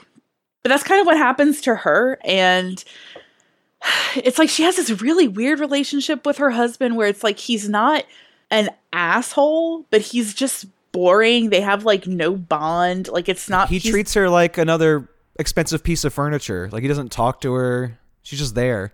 yeah, like she doesn't have anyone to confide in. Like she you would think like okay, she has no friends, doesn't really have any family, and his family is just horrible to her. And they treat her in that same way, just like she's oh she's just there. Like she has like no she's not seen as an individual and she's just like stuck in this house and uh, one day she eyes a marble and like swallows the marble and just i guess like it, it makes her you know feel something. And then she starts to challenge herself to swallow other things around the house and you know she becomes very proud of herself and she makes this like beautiful little collection of her little swallowed things that she poops Yes, out because she collects them from the toilet. yeah, it's yeah, I know it's like it's so sick, and I I love stuff like that where I'm like, you're in this fancy house, you know, these people are rich as fuck, and this woman's just digging in her shit to find the push pin she swallowed, um, to put on her like very clean and fancy like bedside table. But basically, she ha- she gets pica, which is a true mental illness that you know we there are folks who just have this want to like swallow and or eat things that, that they should not be eating, like you know dirt or cement, glass, things like that. But I love stuff like that. This really brought me into like my obsession with that show. That's like my strange obsession. And Yeah. there's you know like hey I I love eating comet. That that's You know? I felt so kind of guilty watching this movie to be honest because I've watched that show so many times in sort of a I guess an ironic sort of way. Oh, look at these people like, oh, that's crazy these are crazy people like why would they do this? And watching this movie, I actually felt like I understood. I understood it more than the TLC Mhm. show helped me oh, understand. Oh yeah, the TLC show's just like, look how crazy this is. Well, I also don't think this movie's very subtle in its themes. Like she goes to a therapist and says out loud, like, "I do it because I have a sense of control when I do it. And I have no other control in, over my life in any other way." right. Like it's very upfront about that. which is, which is I don't know. That was refreshing to me, kind of. no, I liked that. You know, I got excited for her. Like, you're like, yeah, girl, take control of your body. What other shit can you swallow? Go for it. That's my favorite part of this movie. Is like, like, you're proud of her. yeah, from the outside looking in, you would think, and it is. It's like this body horror where you're like, "Oh God." You know, that push pin is gonna fuck her up its entire way down her digestive tract, Right. Um, and you like cringe watching her like eat these like sharp objects, but the reason she's doing it and like the release she gets this is like euphoric face that she makes when she like challenges herself and swallowing something dangerous. yes, and she succeeds. Yeah, and especially the scene like late in the movie, she's like in this dirty hotel room eating a mound of mud off of like this nasty bedspread and just and it watching looks trash just like TV. some like old brownies, but you're like, whoa, it's dirt. and I'm just thinking like, yeah, you go, girl, like get it. Stuff as much dirt down your gullet as you can. You earned this. Um, I, I found know. that very I subversive. mean, I guess I found it like I see what you're saying. Where I was like, okay, at least you feel something. Like you're not in this sterile environment where you're this housewife that nobody cares about. Like at least you are doing your own thing. But it also was sad that that's where she needed to go to feel Oh, yeah, a for release. sure. You know, yeah, because she's essentially like destroying her body, like internally. and she's pregnant, which uh, adds to the danger of it. Right, which uh, I felt hor- uh, I didn't feel that horrible. I was like, I don't really care. I'm like, keep eating your batteries, like, you know, whatever. But yeah, like, and I think, like, I, for a while, you're just kind of like, will we ever understand Hunter and like who she is and where she's coming from? And then you do, and it's horrific and it's very sad. Yeah, yeah. The scene with her dad was um, that was pretty Tough. Tough, Oh. yeah. because Yeah, he didn't have any answers really for her. So I don't know how So she's going to get closure from that.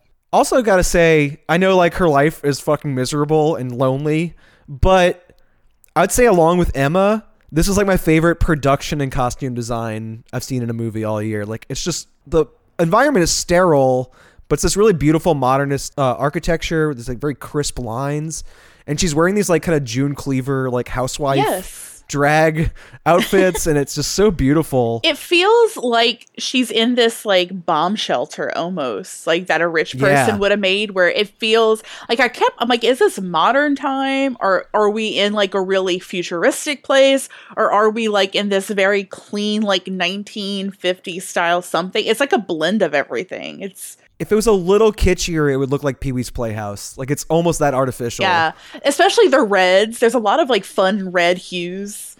Very Pee Wee Herman. and that cool ass haircut she has, which they totally like Oh, yeah. shit on her for. And I'm like, whatever, she looks awesome. Everyone shut up.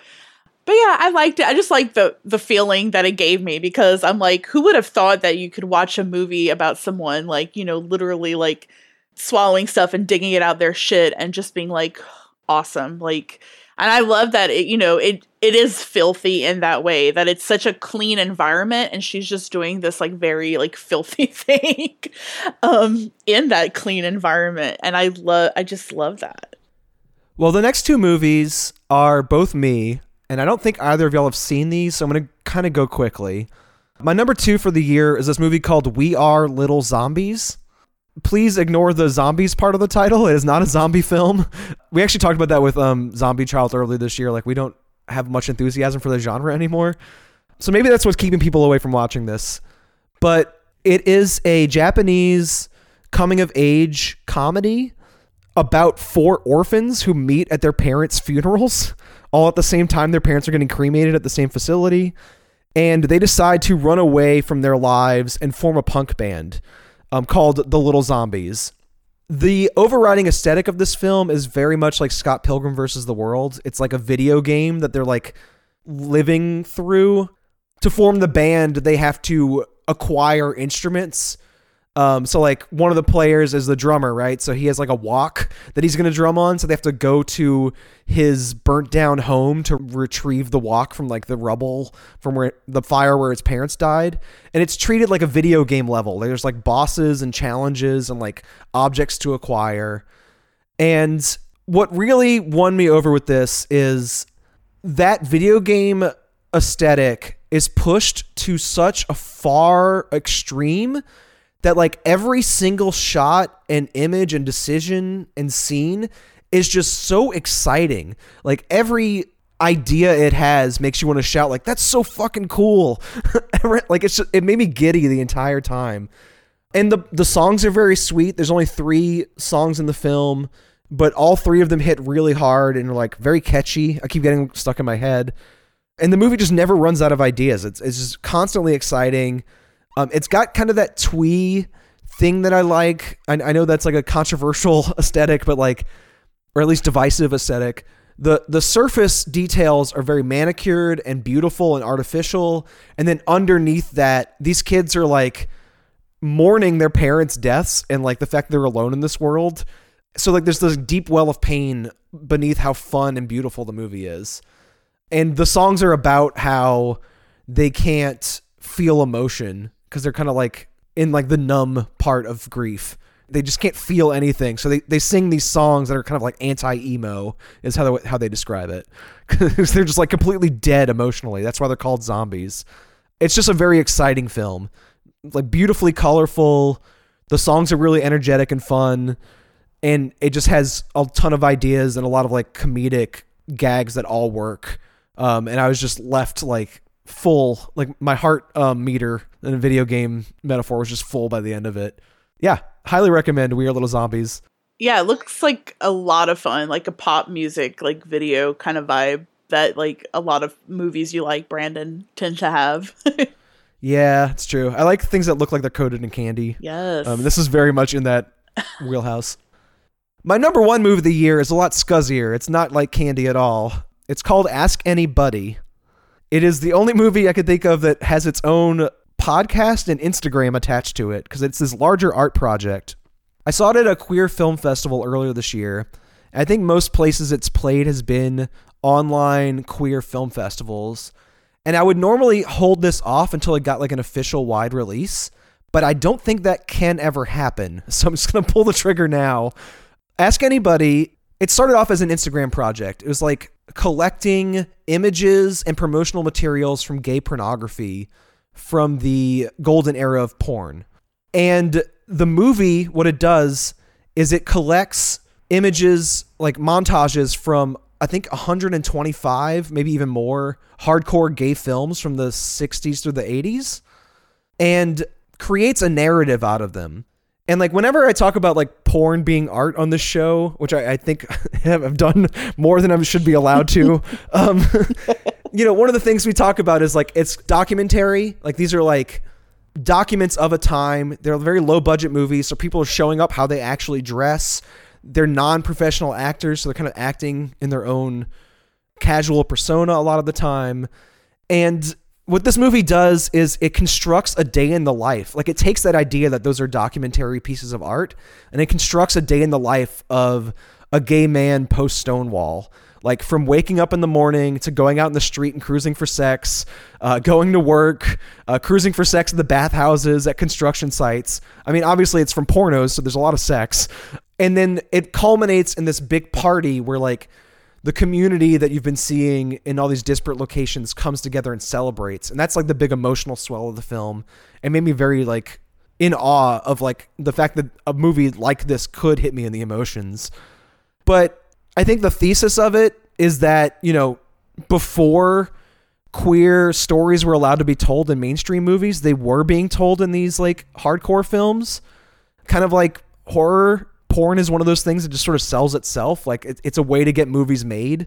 So you can see what a gay person with an incredibly busy sex life, uh, what that would look like at the time by constructing this sort of like makeshift collage protagonist. Like it's almost like a hundred different men playing the same character from like waking up in the morning next to their partner to having sex with strangers and then going back to their apartment um, with their partner and going back to bed. Like you get like the full day in the life of that kind of archetype of a person. So it's just really beautiful. It's really transgressive. Obviously, there's a lot of like on screen explicit sex, but it's more than that. And it's very communal and just beautiful. And one of those movies that like really cuts through, I think, the corporatization of art and filmmaking right now. You know, every few days right now, there's a hot take that goes around on Twitter about how sex is useless in movies and like never adds to the plot. And then you have at the same time, you know, Disney taking over every major filmmaking company and like cutting sex out of every mainstream movie. So it's kind of fun to watch this film that's like all sex, tells a story, and like documents a community in its prime. Really beautiful stuff. Highly recommend it. Where you can watch it. Um, where is this available?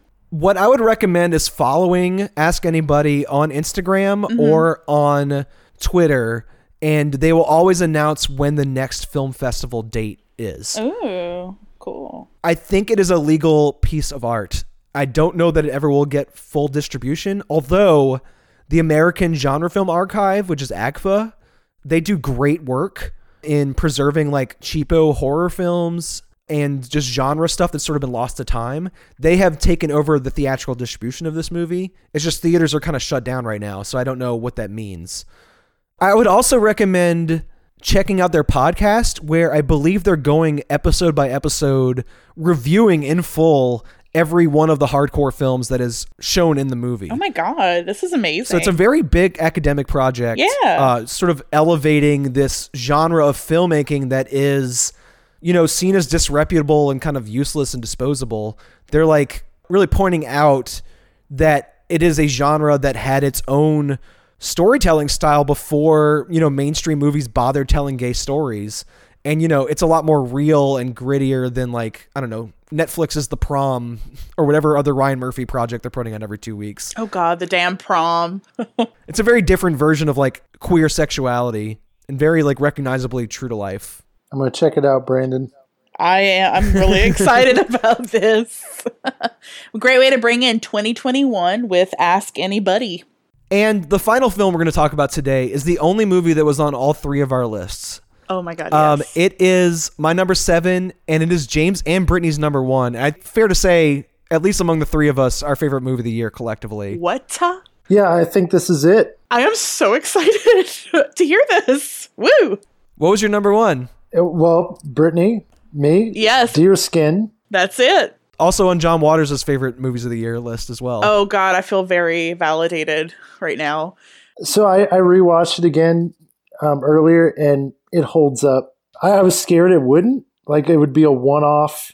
Like once I kind of knew what the gags were and what the joke was, but it's totally not true. it just true. gets better. it's so oh, it's so much fun. And I actually was thinking this might have been the last movie I saw in the theaters, which is wild. Yeah, the week after Mardi Gras, you, me, and Hannah all went to French Film Fest. Uh, there's an episode of the podcast where we talked about this movie and the other films we saw at the film fest. Um, but that was like very shortly before coronavirus shut down all the theaters. And it was a raucous screening full of old people. Um, the three of us were laughing very hard, uh, along with a few other weirdos uh, interspersed throughout the crowd. I think that's interesting that right after they shut down the theaters, and maybe that is why this is like had such a strong connection with me because that experience of going to see it in the theater, laughing at this thing that other people weren't laughing at and not getting, and having such a great time is exactly why we go to the movies. And that stuck with me. I was like kind of I don't know, like whenever I first watched it, I was like, okay, fuck I love Jean Dujardin. So I'm already on board. I love this whole jacket idea. But it was so it's such a beige movie. like everything is like it feels like you're looking in like a Boy Scouts like closet or something. Like It's the color of deerskin. It's just that brown tan look. Yes, it's like 50 shades of beige. And I was like, you know, typically I'm not that much into movies that have that, you know, that kind of color scheme, I guess. Like it's not something I gravitate towards. So that's why I loved it even more. That I was like, holy shit, that this like really adds to like the insanity of this. And I love that. Well, it's kind of the opposite of what you were saying I like, which is that artificial, like candy coated color pops. This is Yes. a very macho, masculine film. And it is about the absurdity of a philosophical commitment to machismo as like a guiding life force. So in, in the film, Dujardin plays a man who buys an expensive deerskin jacket. Uh, you soon learn that he could not afford this jacket. He is like recently divorced, having a midlife crisis, and takes out an absurd amount of money to buy this jacket. And the seller throws in a digital camera as like lagniappe, and he walks around this like small town, staying in this shitty hotel, and um, films just bullshit. Like he films himself posing in the mirror with this jacket that he loves. he films the mountains and like other rugged masculine things he can find around, but he's just like bullshitting. And Adèle Haenel plays a bartender who also is a hobbyist film editor. And he sort of like ropes her into this like go nowhere movie project that's just about how cool his jacket is. And it escalates from there where he decides he wants to be the only person in the world who owns any jacket and starts killing people and filming that crime um, as he removes their jackets and leaves the bodies where they are. And Adèle Haenel is more into it than he initially expected her to be. And the two of them like create this movie together that is about his vanity, his like macho love of himself and his own killer style as he calls and it. his, his deer skin. So gross. Yeah, and the and the jacket also has a life of itself. It's kind of like in Fabric last year. This is like the male version of that film, where like the jacket is machismo personified and like talks to him uh, and has a life of its own. it's so funny too because like he, not only does he have like this deerskin jacket but he finds like other deerskin products like a deerskin hat. And when he like sees he's like oh deerskin deerskin pants and every it's just so funny to me. And i'm like whoa this is this is great. I didn't even know deerskin was like something that was made into clothes. I actually remember after watching this, going home and looking up, like getting my own deerskin jacket, just because it is it was really like eight thousand dollars there. It's very for an authentic one. It's like very expensive. It's just that that killer style, man.